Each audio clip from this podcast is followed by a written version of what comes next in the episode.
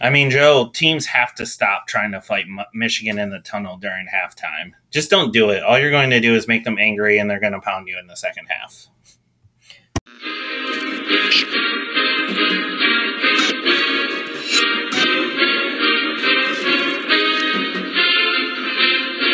Just remember, five comes before the fall.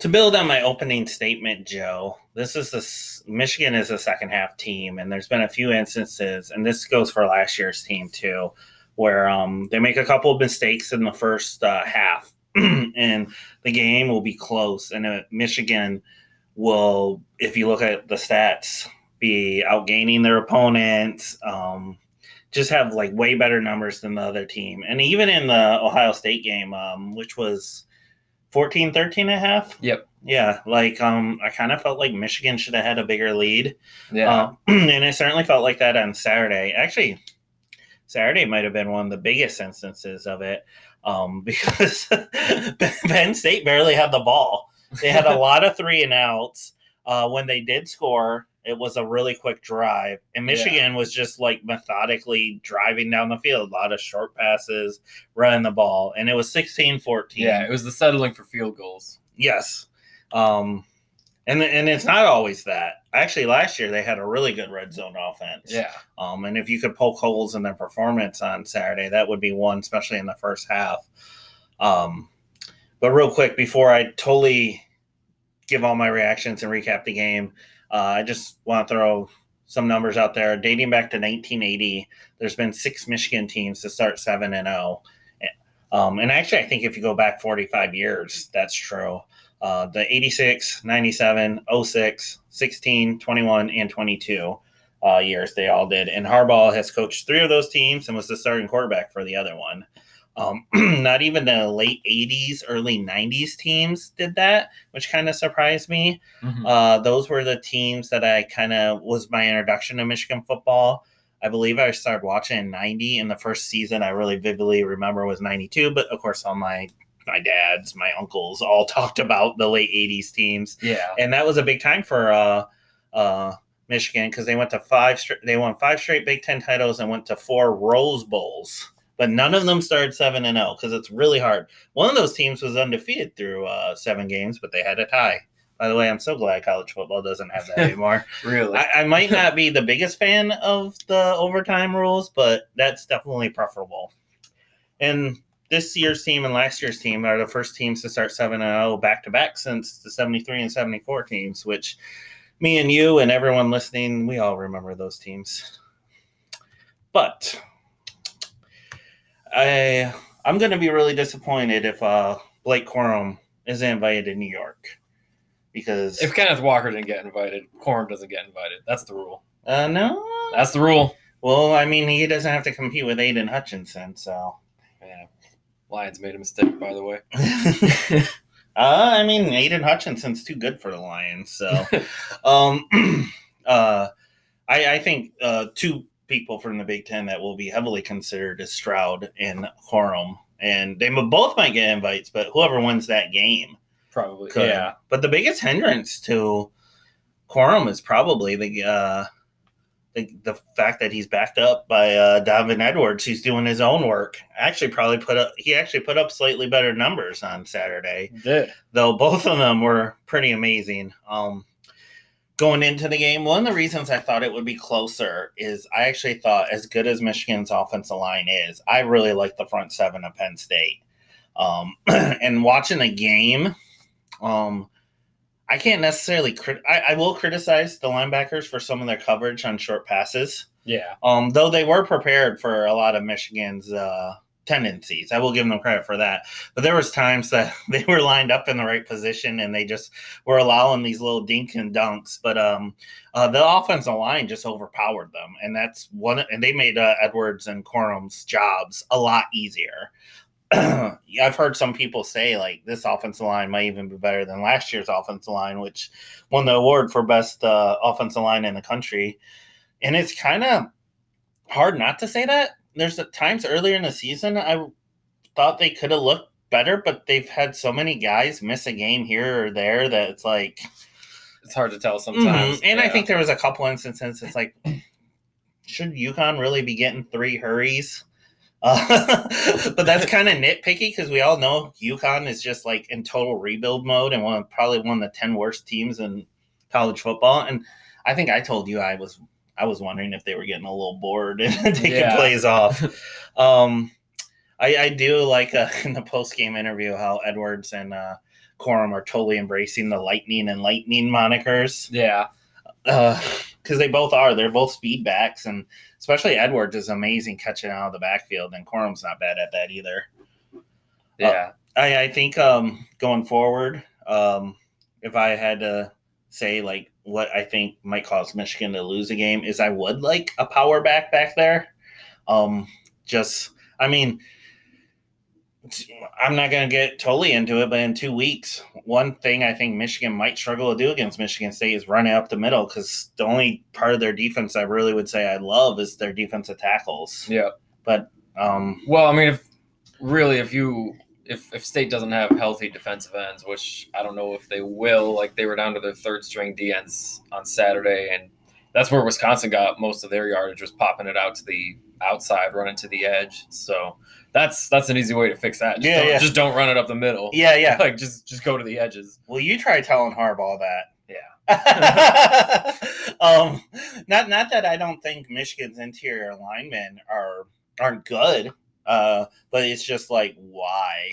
Yeah, Um, don't I, I would only do it a few times to keep uh the play calling honest. yeah. Like there have been some times where like a run to the outside didn't work, like that play against Indiana. Well, it shouldn't have worked, but Corum just made some magic happen and got away from like three or four guys on that. It was like a 50 yard run in the first half against Indiana.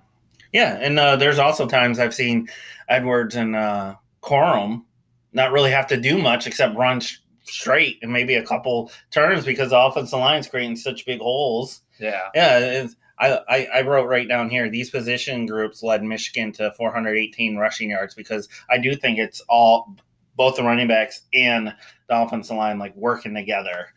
Um, they both make each other's jobs easier, make each other look good, and um, the fact that they went out and got the center from Virginia, who I'm not going to butcher his name. I think it's Oluwatimi or something. Yeah, uh, he is just he is a fantastic player. Yeah. And That was a good get. yeah, and it's even if you have recruited that position well, you don't know if the next man up is going to be as good. Yeah. Um, and one of the reasons I did think Michigan wasn't going to necessarily put up 408, 418 rushing yards is because Penn State had only given up 398 all year before this. Yeah. They were averaging uh, under 100 per game, Yeah. allowing. And even if you, I mean, I kind of feel like they were ranked number 10 because of their schedule. Yeah. Um, they had to go on. They opened on the road at Purdue, and then, like, even though Auburn's not good, It's they so still went down south and beat a team. Like, And Auburn isn't good. no, Auburn's, Auburn's pretty bad. They had one of their best performances on Saturday, and I think they lost to Ole Miss only by 14. yeah. Like exactly. that's where Auburn is.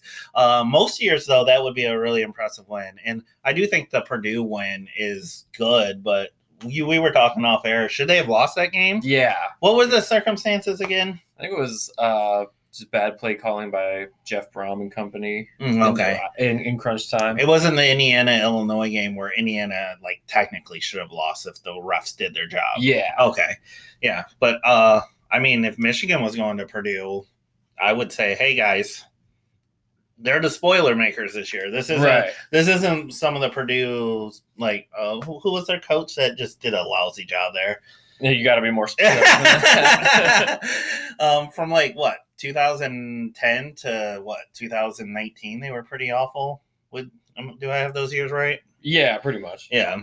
Um Now Michigan was, I would say, was sloppily dominant in the first half, if that makes sense, where they had lots of yards, four red zone trips, but three of them they had to get field goals, so they have 16 points. Um, I don't think they needed a punt; they might have had one, but um, when one of the times they didn't score, it was a bad throw by JJ McCarthy, just bad decision making. It's a pick six. They're forcing all these three and outs for Penn State who barely even had the ball in the first half because of that. But the one time Penn State does score, they get a seven. Um, Yeah. so then it's 16 14. But if you look at the stats, you're like, what in the what? Yeah. Why is it 16 14? um, and by the way, Penn State, I really hope they appreciate their uh, quarterback, who I'm blanking. Clifford. Clifford, Sean Clifford, who's been there since um I think the Obama administration. uh, uh, there was a time where I think some people didn't think he was all that, or maybe overrated. Yeah. But it, he, if the if you threw a different quarterback out there, uh, there would have been a lot more sacks on Saturday. It's like um, Shea Patterson, you know, like not bad, but definitely not what you might have expected, but definitely better than, like, you know, the first year post Shea Patterson, you got bad quarterback play. Yeah, you're like, oh, okay, who's who's gonna be good, McCaffrey or um Milton. Milton? And then it's like, oh, neither of them. Yeah. That's fun. Uh, Also- but I will say this for Sean Clifford is I think he's improved. Where I thought Shea Patterson's second year, nineteen, he was actually worse than two thousand. He like regressed, and he never seemed to want to run the ball. And he was also terrible in the not XFL. What was what was the USFL? US the new USFL? He was absolutely terrible. Um, but uh, but yeah, of course, Penn State, as I said at the beginning of the podcast, they end up running their mouths, and while Penn State didn't lay a goose egg, a second half goose egg like Indiana did the week before, and I can talk about that game a little bit too. Um, all they could uh, manage was a field goal, a very sad field goal. The James Franklin, you know, sad field goal like from 2016. Uh, and speaking of that, I wish I had the stats up, but uh, someone threw something out there um, that Penn State has only lost by X amount of points under James Franklin like 10 times. Yeah. And like five of them have been against Michigan because against in recent years, um, this game has kind of gotten back to being somewhat close. But for a while, it was like whoever won just blew out the other team. Right. I might be able to find. the exact stat. numbers. Um, and it also made me realize, well, James Franklin definitely hasn't like killed it at Penn State. He's not bad. Yeah. He somehow gets a pass though. I think maybe I don't know why. I, I actually don't think he has a very likable personality. There, there were really only two seasons where you could inarguably say, like, yes, Penn State is a top two Big Ten team. That was 16 and 17. yeah. Um, Well, no. but they've been they've been solid in other years. Yeah, 2019 they were pretty good, but they who'd they lose to in 2019? I don't remember. Uh, but yeah, so the stat was uh, in the last seven years, Penn State's most lopsided losses were 2016, which was 39 points at Michigan, uh, 2018, which was a 35 point loss at Michigan, and then 2022, which was a 24 point loss at Michigan. And uh, in all the other games, Penn State is 58 and 20, and only five other losses have been by 10 or more points. Wow. Wait. MSU beat them 55 to 17 to 16. This guy might be full of shit. Hold on. Let me do some math real quick. Well, wait. Can you repeat what he said? Yeah. Maybe he's not. If he Maybe do the second half. Like, uh in the last seven years. Oh, so maybe that's including this year. So 2015 doesn't reach that. So never mind. Um, but yeah, 39 points, 35 points, and then 24 points. and I mean, they were But- lucky it wasn't 39 points. yeah, in 2015, State beat them by almost 40. So And I also kind of view James Franklin's um, tenure at Penn State kind of like John Beilein's at uh, uh, Michigan, where you kind of need to give him two years to really get going. Maybe even Mel Tucker at Michigan State, you kind of like the first year is a pass because Yeah. of everything going on with the program. Um, and you, you and I were I we might have said on air too, but we were talking about uh, off air about how like all, everything that was going on at Penn State, like his first two years being seven and six, you couldn't really hold against him. Right, because of all the scholarship limitations that they were going through. Mm-hmm. Yeah. He was actually affected probably by it more than even Bill O'Brien. Bill O'Brien. Bill O'Brien, Yeah. Yeah. Um, any criticisms I have um, uh, before the game? I, I was kind of talking to a few people off air about like where I thought the program was at. I even had a friend who uh, is all about the Green Bay Packers and could care less about college football except when it comes draft time Yeah. asking me like what I thought if Michigan would beat Ohio State this year. And I was um my main two criticism was uh, the linebackers and while I was watching live, I haven't watched this game again, which sometimes I will do for the podcast. Uh, I didn't really notice them, and that's usually a good thing. Yeah. I definitely didn't notice them making mistakes, which is a good sign. And then Joe Klatt had a really good criticism that I agree with. Um, that Michigan's passing attack needs to be more dynamic. And while I didn't dislike the game plan um, in this game because I thought it worked for the most part and they were able to run, so why not just keep doing that if you're able to do that? Yeah. Because I also think Penn State just has really good athletes back there. Um, I did dislike it against Indiana and Maryland. Like I definitely thought they could like have good good passing attacks can move the ball on Michigan. That's what it seems like. Even though they have a good secondary, Mhm, the- yeah. which happens. Um, Joe Klatt has actually spent so much time around the Michigan program this year that I'm sure he even has a opinion about backroom pizza. Because Big Noon Cal, uh, Big Noon Saturday has been at Ann Arbor a lot, and then they've even gone on the road with Michigan. yeah, Like I think what four or five times this year.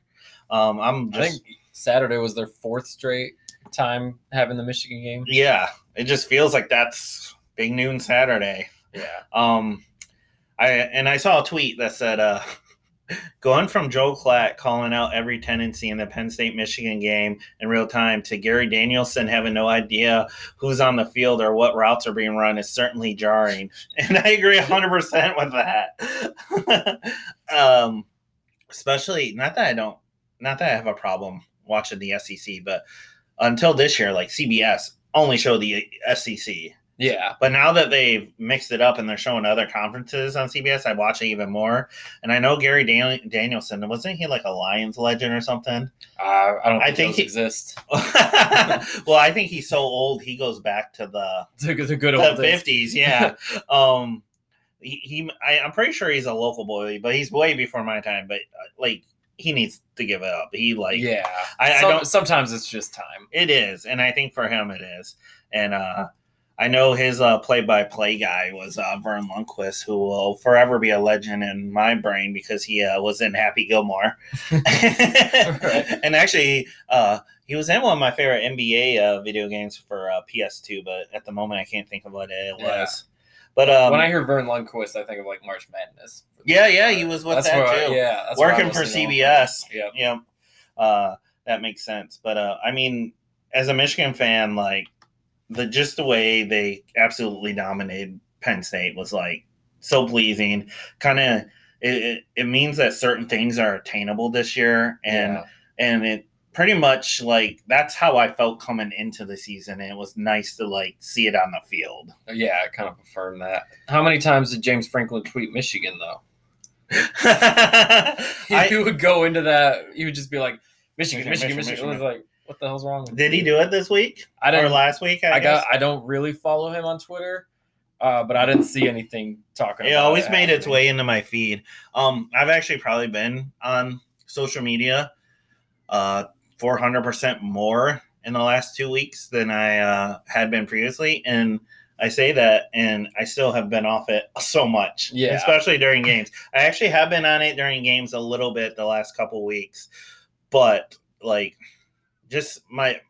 It's just something I'm doing for my own mental health, and it, and I have to say it's been fabulous. Yeah, social media, especially Twitter, um, is just poison. everyone feeds off each other too, especially for sports and freaking out. Um, I, I probably, I knew Michigan was going to beat Indiana, but uh, yeah, Yeah, there was- Indiana's bad. they couldn't. They they were getting their quarterback. Actually, I mean, The scariest thing from the Indiana game was like Mike Hart. and if we would have recorded last week, like that would have been like the first thing I talked about was Yeah, um and I'm glad he's okay. The idea of a seizure is just That's so scary. and then it immediately affected like Corum's and Edwards' play, and um, yeah, and then Indiana started to get some momentum, but then I think being able to regroup at halftime and everyone come together, kind of talk about it. I don't know what happened in that locker room, but I'm, imagine it's that, and then just come out Yeah. and absolutely destroy Indiana. Indiana didn't score in the second half, and their quarterback. You have to give them credit. In the first half, he was throwing the ball right before he got hit, right before he Yeah. got hurried. Indiana's offensive line could not stop Michigan, but by the second half, Michigan was starting to get to them too, and then they went on and scored a bunch. Um, you definitely want to see though uh, when you play a team like Indiana, and this goes for Michigan in all games. Um, if you want to win big games, you can't leave any meat on the bone, and that's something I would say too. Um, most college teams do a little bit just because they're such young kids yeah. um, that you do get some wiggle room for mistakes, but um, you play a half like that against a good team, then you're gonna be making up points. And uh, like like I said, I, I really hope going forward that um, Michigan has an offensive line like this after this, and they have running backs.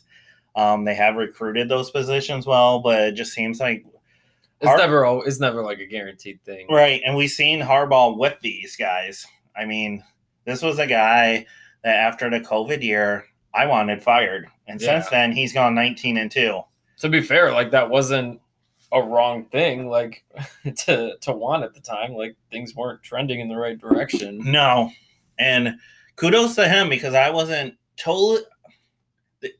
I probably only agreed with half of his assistants' decisions after that. Mhm. like who he hired, and it's been um, all like they've all worked out. Like his staff, this staff is the best staff he's had.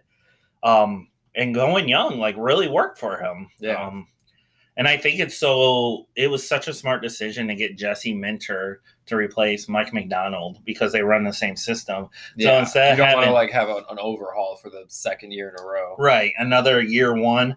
The all the defensive players say this feels like year two. And look at the running back since Mike Hart got here.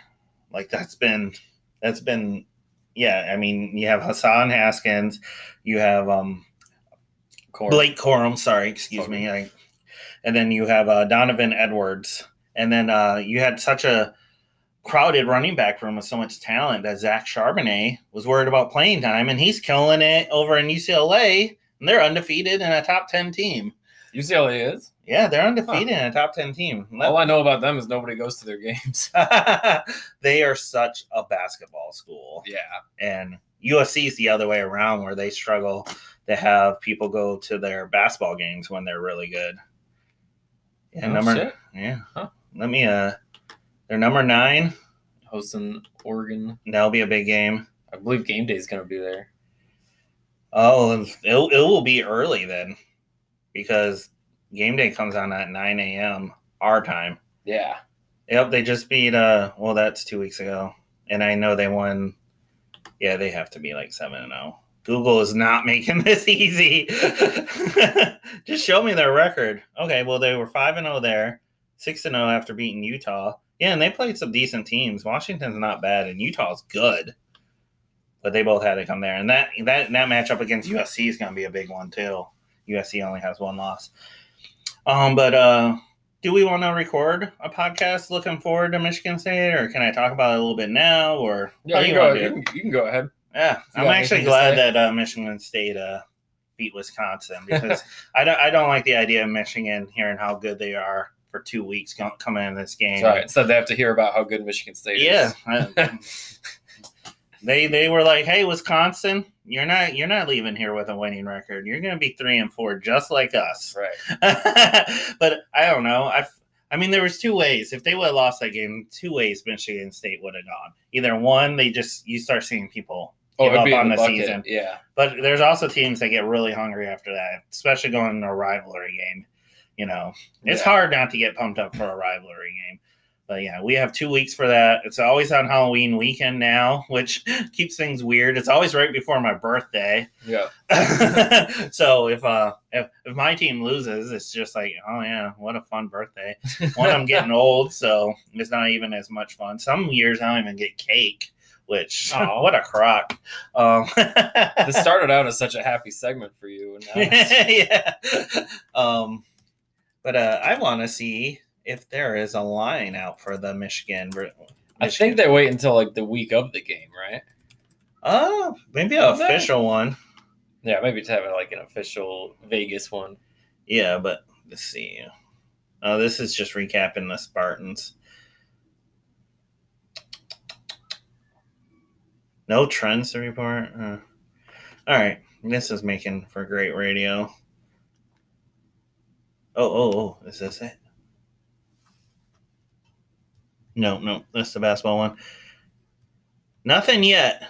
I bet you there'll be one out tomorrow, though. Yeah, But you might be right because I don't know. Would they accept bets right now? I don't Their game know, is like- two weeks away. I think it might be like super rare for two teams to have the same bye week before facing each other. s- That this is like an unprecedented thing, but usually like you start to see a line like once the two teams' previous game is over and they play like within a week. So maybe maybe it's out there somewhere. But Yeah. for any betting experts, uh, email us, us, let us know. They might want to see what the game time is too, because Yeah. some people bet a lot are.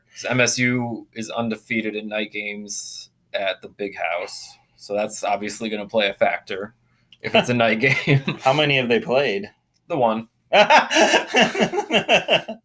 Well, the Big House has only had like what eight night games to this point or something. That sounds about right. They usually have once a year. Yeah, This would be the second one though this year if they had one. right. Well, Hawaii was more of like a scrimmage. but but they, they put that one at night to try to get people to show up, and they made that JJ's first game to try to get people to show up. but would you really try to get people to show up and start the game at like ten o'clock? Yeah, they didn't know there was going to be that, that delay. Yeah. I mean, I'm a huge fan, and I didn't even finish the game. I went to bed. but um, yeah, we'll we'll definitely record one where we dedicate it to a preview. I also think they should uh have teams um have uh bye weeks at the same time more often. I feel like yeah. it's Oh, feasible. in the NFL, like I think if you're going to keep having Thursday night football, then those teams that are playing on Thursday night need to have a bye week before playing on Thursday night because the amount of injuries that happen on Thursday night football, and honestly, just bad football games that happen, like it. First of all, we shouldn't have one every week because it just kind of makes it less special. And like I said, more injuries, less good football. But you need to like work out the schedule so that the two teams have bye weeks before playing on Thursday night. But that's just that's just my uh, tangent for another day. But Yeah. since since we have this unique situation where Michigan and State and Michigan, I can't even find those games anymore. Where do I Venmo, uh, Daily Motion, Amazon Prime, I have that, and I've never watched uh, Thursday Night Football. yeah, to this point, it hasn't been worth your time. No, I heard uh, what was it, the Colts and the Broncos or someone? Yeah, Colts and Broncos was nine to six or something, or twelve to nine, which is like great because Russell Wilson can suck it. Um, and then yeah, this past week was Washington and Chicago, which are just two bad offenses. That one might have been like twelve to seven or something. I'm so glad we got Thursday Night Football conversation going on here. uh, well, on that note, we'll uh, get to Michigan State on the next segment.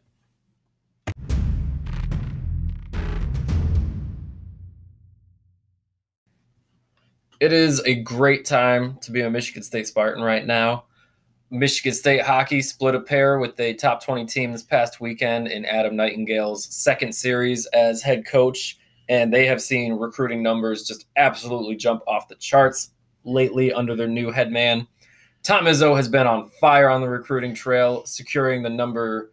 Well, depending on which site you look at, it's a top two or a top three class in the country with four studs coming in for the 23 24 season. And he will stop at nothing aside from using the transfer portal and cheating to get his second national title. and the Michigan State football team has won a football game for the first time in a month. So it's a great time to be alive in East Lansing right now. Oh, and also they sold out a volleyball game at the Breslin Center, so that's something that happened as well. Uh, yeah, just jumping into it. We we haven't recorded in a bit, but Michigan State hosted Ohio State. Boy, was that a fun game. Uh, not much to talk about there. Like, I guess in a weird way, Michigan State actually made some progress in that game, losing by just 29 to Ohio State Versus 49. and almost being tied at the end of the first quarter. But no, that one was pretty disappointing. Like, just to give you a snapshot, the leading rusher of the game was Elijah Collins with nine yards. And uh, Michigan State scored three touchdowns, one of which was a pick six for Brantley, which was really nice because it was it tied the game at seven. And when I was watching it, like I audibly gasped. I was like, "What is what's happening?" Didn't know how to handle that. Luckily, I didn't have to watch the second half of that game. I was on my way to Detroit to see the Killers, which was much better than what the second half was. So Wisconsin comes into town with a similar record to Michigan State, a one game difference, high off of uh, victory over the mighty Northwestern Wildcats, Oh. 42 7. what did I tell you uh, the week before? I said that uh, Michigan State is the Wisconsin of the East, and Wisconsin is the Michigan State of the West. I suppose, yeah. So, And now they're both three and four. yeah, spoiler alerts. But no, I already said they won. So yeah, this was a game that Michigan State absolutely needed, especially if you sit down and just watch a, watch the flow of the game, how this game progressed. If Michigan State had lost this game, it would have been an absolute backbreaker, ball buster, whatever you want to call it. Like on the last segment, you said you don't know if you would have preferred Michigan State to lose or to win. oh, I'm happy they won. I if I were a Michigan fan, like if State lost that game the way it happened, where it was a winnable game throughout, and they kind of like overcame some things and showed some mental toughness for the first time all year. If they had lost that, I think this team would be absolutely quit? broken. I th- I think so. Um, like you remember back in 2019, Michigan State they weren't super talented. That was like the Lewerke, Raequan Williams team, Kenny Willekes. They started out okay. They had like a real disappointing, stupid ass loss to Arizona State, and then they won two games right after that, where they kind of out out muscled some Big Ten opponents. But then it was blowout loss to Ohio State, blowout loss to Wisconsin, blowout loss to Penn State, and then Illinois comes to town. Michigan State builds a twenty-eight to three lead against Illinois, and this is the week before they play Michigan, and it looks like okay, Michigan State's having a get right game. They slowly agonizingly lose that game to Illinois. They come out the next week against Michigan, and it's just an absolute bloodbath, 44 to 10, because that team was absolutely broken.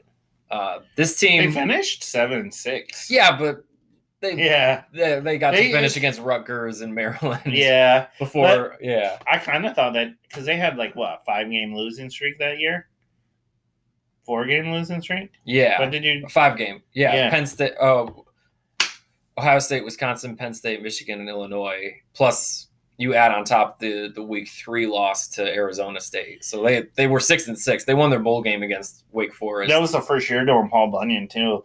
I, I do think that team could have quit and finished like three and nine or something, but they didn't. well, they got they got four wins before the season got really bad. So Yeah. That would, um. Well, I mean, they would they would have needed to try to lose to Rutgers that year. that was still uh, the old D coordinator for Ohio State, uh, Chris Ash. Like he wasn't. I think he had been fired by the time they played, but it was like when that Michigan State team beats you twenty eight nothing or whatever it was. Like you're bad, yeah, they played like Ash. Ash. so getting into Saturday's game against Wisconsin, uh, and honestly, going back to the end of the Minnesota game, like once the Minnesota game ended, I haven't been too displeased with the defense. Like they held Maryland to 27 points at Maryland. That game was on Payton Thorne in the offense. Uh, Ohio State, like yeah, Ohio State made you look bad. What else is new? Like they there were a couple communication breakdowns against Ohio State, like the drive after the pick six on third and four. They were finally bringing a blitz for the first time all year, it seemed like. And uh, it wasn't Marvin Harrison, it was their other wide receiver, not Jaxon Smith-Njigba. But, but CJ Stroud basically had a wide open 70 yard touchdown pass because uh, there was just safety miscommunication. Is it the one that starts with a E? uh, Egbuka or something? yeah. he had like 70 or 80 yard one. But the defense has been making subtle improvements, and it, it really showed against Wisconsin. Granted, I know I know it's Wisconsin. You don't have to tell me how bad this Wisconsin team is. But still, Graham Mertz finished with 131 yards. Like I thought it was impossible for anybody to not get at least 250 against this Michigan State team. And they did get two sacks. Three sacks, I mean, and a takeaway. Uh, offense, I, I have major issues with Jay Johnson's play calling. If if I'm going to advocate for one of the coordinators to get fired, honestly, it's not going to be Scottie Hazelton because I do believe the defense needs more, a lot more talent. I I don't necessarily like Scottie Hazelton or the four-two-five scheme, although they've been switching it up a little bit. I think Jay Johnson would be the one that has to go. His play calling has just been absolutely asinine, and I I think they actually do have the talent pretty much everywhere but offensive line on the offense, and a lot of it. A lot of my personal issues come down to who's being utilized and what play calls are happening because Michigan State has two tight ends who will be playing in the NFL, and Daniel Barker and Maliq Carr. And every time they've been given chances, they have capitalized and looked like NFL tight ends. Somewhere Kirk Ferentz just got chubby, by the way. But I have to sit out there and watch a former walk-on punter get the majority snaps, and honestly, the first look at tight end and Tyler Hunt. And nothing against Tyler Hunt, like he was, he's fine. He can do the job but not at the same level that Daniel Barker and Maliq Carr can do it, and it pisses me the hell off. Uh, the way they drew up some plays, they had a good drive going in the first half while they were down seven nothing, where they get down to the one yard line.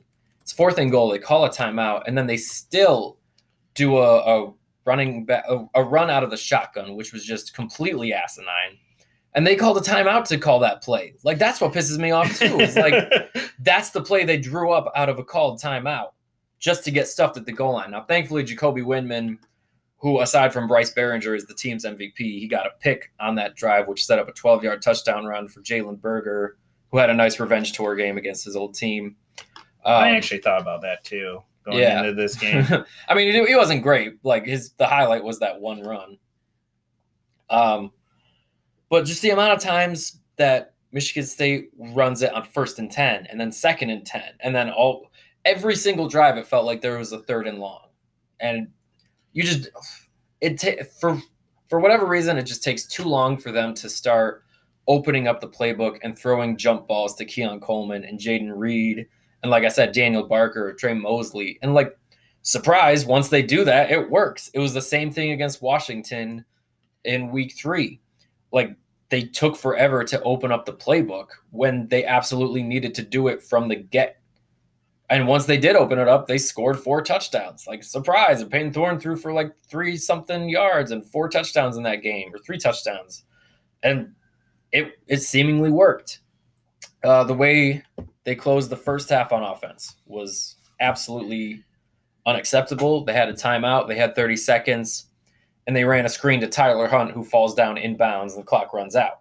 Like the crowd was booing at halftime, even though it was a one score game, and we were desperate for some excitement because that was just an absolutely dumbass call to to do at the, at the end of the game. At halftime, too, uh, according to ESPN, uh, Wisconsin has seventy four point one percent uh, chance of winning. It was like you might as well have just knelt the ball down there rather than throw a screen to your third best tight end. Honestly, fourth best if some of the freshmen got playing. where was Michigan State? Uh, I think they what yard line? I mean, they might have started at the 30. Uh, I don't remember exactly. Um, and then the way they ended regulation too, like they had two timeouts in their pocket. They were moving the ball downfield, and then they go to a run play with less than 20 seconds left. Have to call a timeout. Surprise! They go back to the same run play. Have to call a timeout, and now it's third and long, and they throw a a motion pass behind the sticks that loses yards. Now the clock's running. Now you got to throw out the Mayday field goal, who which like you don't have a good field goal unit as it is. Now you're running them out there on a Mayday situation, and the we'll never know if Patton would have made it because uh, the the snap got fumbled, and Baringer ended up throwing a pick, which was the only turnover of the game, which was pretty cool. Yeah, and I, I I wasn't watching the game because I was in the car at that point, but I'm actually because four games are going on, four like games that I have interest in.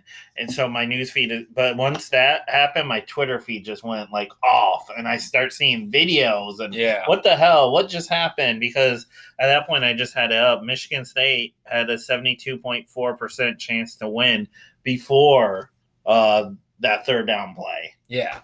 So game goes to overtime, and it was beautiful. Like this was a this was a prime time Mark Dantonio esque call to open overtime. Michigan State gets the ball to start. Twenty five yard touchdown pass from Jayden Reed to Keon Coleman. Absolutely beautiful. A couple plays later, Michigan State should have closed out the game. Mertz just floated one to the end zone. Two Spartans there, Angelo Grose and Charles Brantley. Like would have been sweet for Brantley to get a pick because he's been like he got picked on against Ohio State, but he had a nice Saturday against Wisconsin. He got a sack, didn't really get burned. It would have been nice for him to get the pick. Would have been nice for Gross to get the game winning pick because he's been awful. Like he's definitely been uh, the target of some fan, uh, not hate because like people haven't been going after him on Twitter or anything, but like for good reason. he's been, the brunt of a lot of criticized. our yeah, and for good reason. Like he's burnt toast every time. So it would have been nice for him to get a game-winning interception to like get in people's good graces, but they both drop it, and then Wisconsin scores on third and long two plays later. So we go to double overtime. Thankfully, with some guys coming back healthy, like Jacob Slade played for the first time since the Akron game, Xavier Henderson played for the first time since the opener. Um, so that just due to some people being available again, Jacoby Windmon was able to play at linebacker instead of defensive end, and that made a huge difference for him. He had an outstanding day, eleven tackles, uh, tackle for loss, pass breakup, interception, forced fumble. The forced fumble happened on the first play of double overtime when you know Wisconsin had just tied up the game, so it's 28-28. He he forced the fumble on the first play, is recovered, and like that was such a big thing because momentum plays such a big role in college football, especially a back and forth game like this one was. And then, you know, Payton Thorne was able to find Jayden Reed for the touchdown. Jayden Reed just did a great job. He's got a touchdown catch in three straight games now, which is really nice to see because he missed most of the Akron game, the whole Washington game. He was out there against Minnesota, but you could tell he wasn't really 100%. I mean, the whole team was pretty pretty ass that day. So it didn't really matter what he was doing. kind of like 2019 Rutgers. Exactly. Ash. So it was real good for him. I think he finished with like one 117 and a touchdown. Coleman had uh, almost 80 yards, two touchdowns. Like I said, thrown from Reed, right? Did- Or did you already say that? yeah, one of them was thrown by Reed on, Yep. in overtime. So, um, I still I still don't have all the faith in the world in Payton Thorne because all day I was kind of bracing myself for him to make that one dumbass throw that results in an interception because we've seen at least one every game. Uh, but hats off to him, like he he played his best game of the year, especially the fourth quarter and overtime. Like he he stepped up when needed. He made smart decisions for the most part all day, and you know when when the team needed a touchdown in the fourth quarter, they went out and got a touchdown. When the team needed touchdowns in over in double overtime to win the game, he threw a really nice ball to Jayden Reed.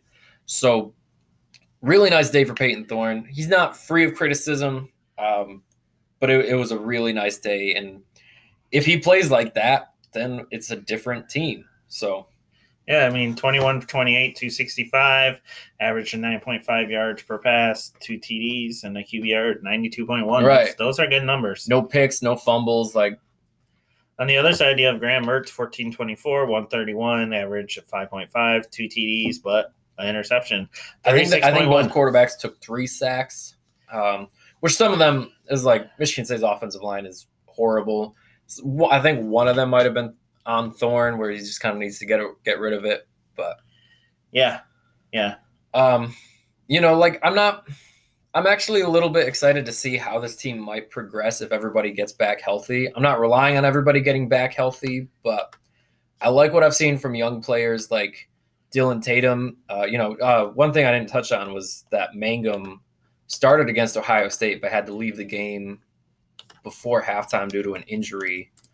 Uh, I didn't see it because, like I said, I, I was driving at the time. I missed most of the second For- half. for uh, the Michigan State Ohio State game? or- Yeah, uh, Jaden Mangham got hurt. Sounded like a head injury. and it took a while. I was at uh, I was at uh, So that that's a scary scene whenever that happens. But Dillon Tatum, uh, the other uh, freshman safety, stepped in and played pretty nicely. He also had a dropped pick that was, oh man, like it, it was at about the 30 yard line of Wisconsin. It was it was at a point in the game where Michigan State was ripping momentum from Wisconsin, and if he had come up with that interception, like it really would have turned things around.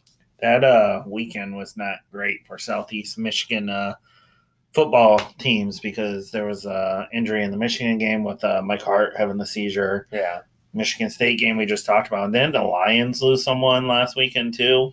Probably. I'm not the I'm not the person to ask. I'm not as big uh, on the NFL, but yes.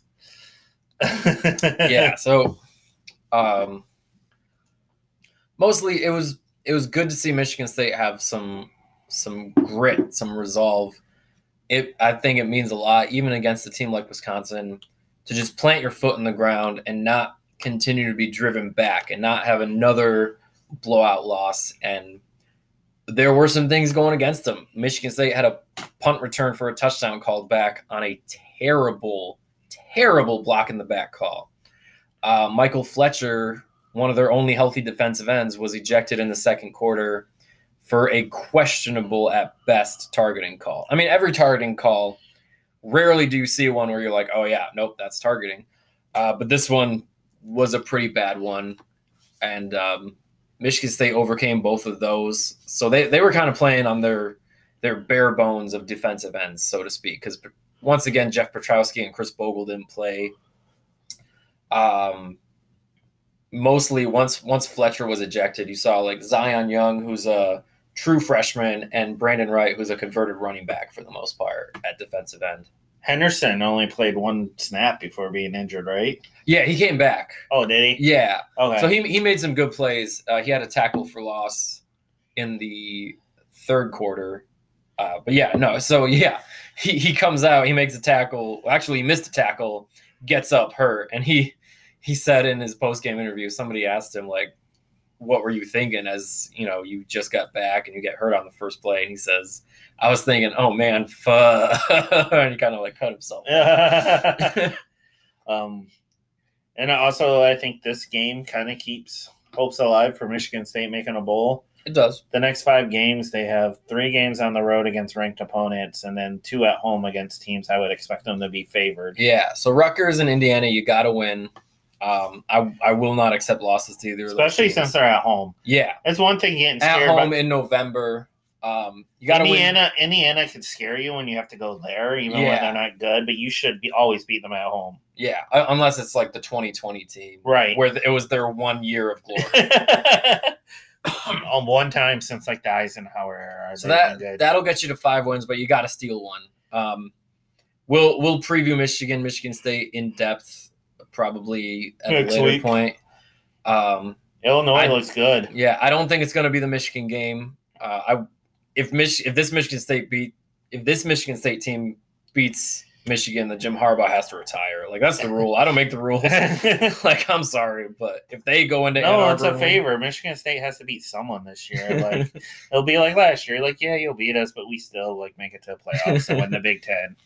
uh, Uh, I actually I Penn hate. State looks kind of winnable. Like Penn State, it's always like they're never as good as they look at the beginning of the year, or they're never as bad as they look at the beginning of the year. I, So I, I, think Penn State might come back down to earth if Michigan State's healthy. And I don't. I, I know Clifford left the game on Saturday. I don't know what the extent of his injury is. if he comes back and you have to play them on the road, like Michigan State could win. Yeah, I just wouldn't. I wouldn't pick that. Right, Um, you should get some penetration up the middle because their offensive line's not that good. right. Um, but on the flip side, uh, Michigan State's offensive line's not that great, and I and I do like uh the front seven for uh, yeah, Penn State. the the Indiana and Penn State games to close the year. Those are still over a month away. So you know a lot of different things. and then Rutgers too. Yeah, Um, uh, Illinois, I actually hate the fact that Michigan. Well, I shouldn't say I hate it. I think it's a big challenge that they have to play them the year the week before Ohio State. So I that's forgot, two tough yeah. games. I forgot Michigan plays Illinois this year, Yep. Um, but at, at least it's, it's in Ann Arbor, right? I think so. I can look it up. Uh, you're that's too far away for me to have him. I know we're going to Columbus. That's all I know. We're on to we're on to Cincinnati. If that's in, I if that's in Illinois, that's I think 2019 they played at Illinois, so I think this year they'll be at Michigan. I got it coming up right now. Let's, let's see. No, that's Michigan State again. Uh, yeah. So Michigan has Michigan State at Rutgers versus Nebraska versus Illinois, and then at Ohio State. Oh, nice. Which that'll that'll be a good matchup of two of the top running backs in the Big Ten. Uh, Brown for Illinois and Corum for Michigan. I think I think you take those two and you take TreVeyon Henderson and Mo Ibrahim, That's yeah, and then Braylon Allen is kind of in there too. And I think those are the top five backs in the Big Ten. and I think Edwards is like making some noise too, kind of like Corum did last year. Yeah. I wouldn't like he doesn't he doesn't have the numbers yet, but like you can definitely see the You potential. yeah, Uh, like I said, somehow he had even better numbers than Corum on Saturday. And there's times where I'm like, is that a two or a seven? Because they remind me of each other when they're running down the field.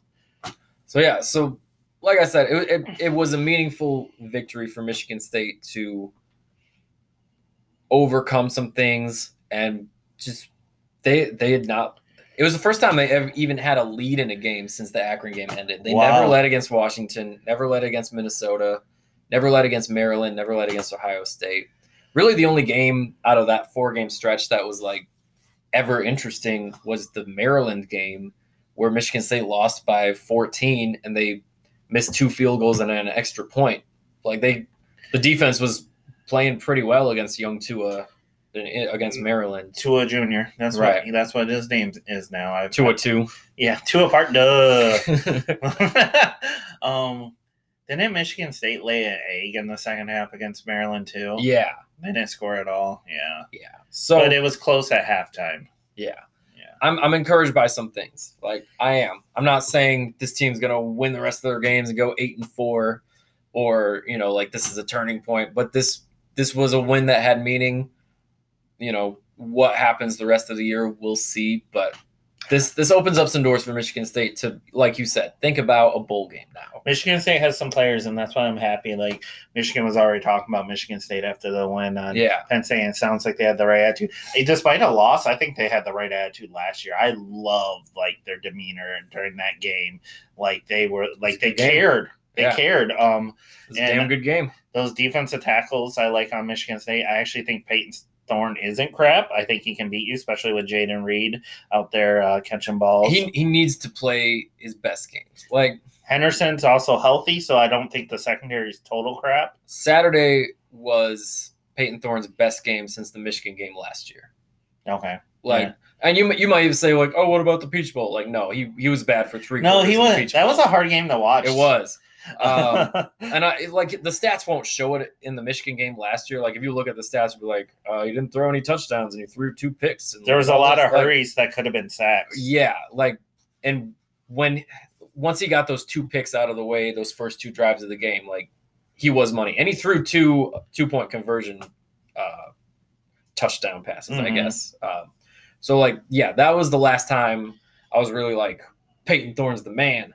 Hmm Uh, but Saturday was a nice. It was nice to see. Like there, there wasn't any point where I was like, all right, time to start the Noah Kim chance because I was I was at the game with my brother so my voice is a little hoarse today.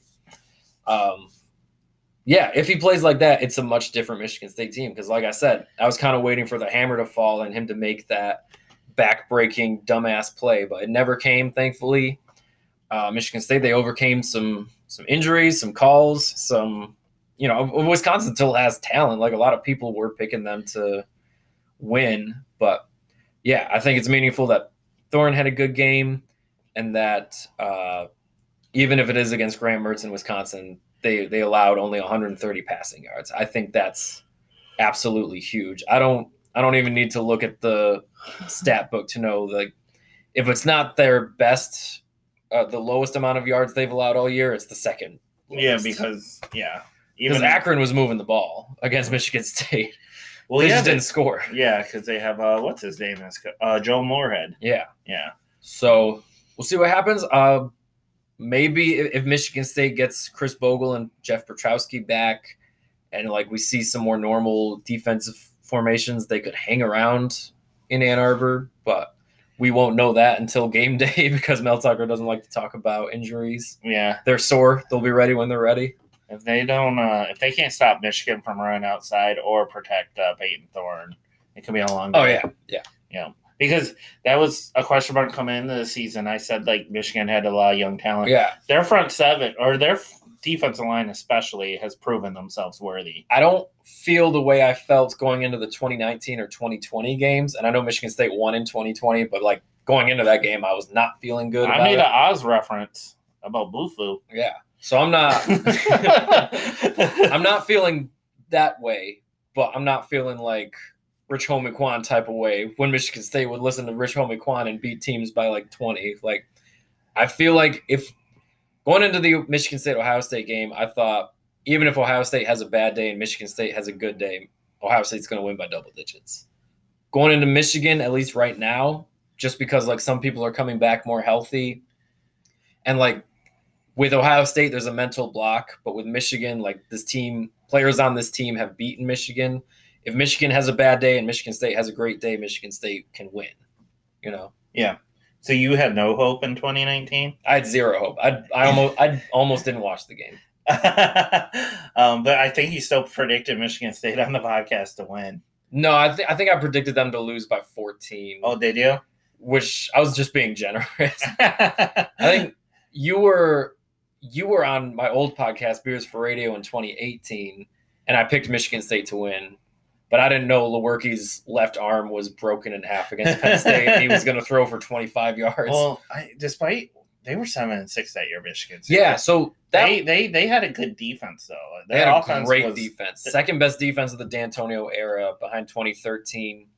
They had a lot of injuries on offense, and they also had Dave Warner calling plays. But they had just beaten Penn State when it looked when Penn State was quote unquote a top ten team. So I was like, that that was like before the Nebraska game last year was probably like the last MSU football game that I was like excited for. You know, Yeah, I I just remember it was like you almost in 2018 you almost wanted Michigan State to shoot themselves in the foot on offense and then take advantage of it when you get the ball. And I kind of feel like Michigan's uh, staff felt that way too. Yeah. It was a 21-7 game. yeah. Yeah. Uh, I mean, if, we're we're almost out of time here, but if you watch the Ohio State Michigan State game from that year, it's a perfect summation of Michigan State's season because it was seven to six, and it was a punt fest. Mark Dantonio outsmarts himself because Ohio State was winning the field battle position, the field position battle. Like they intentionally take a safety on a punt. Michigan State did, so that makes it nine to six. I remember that. But then they punted the safety punt out of bounds, and Ohio State ends up with the same field position that they would have gotten anyways.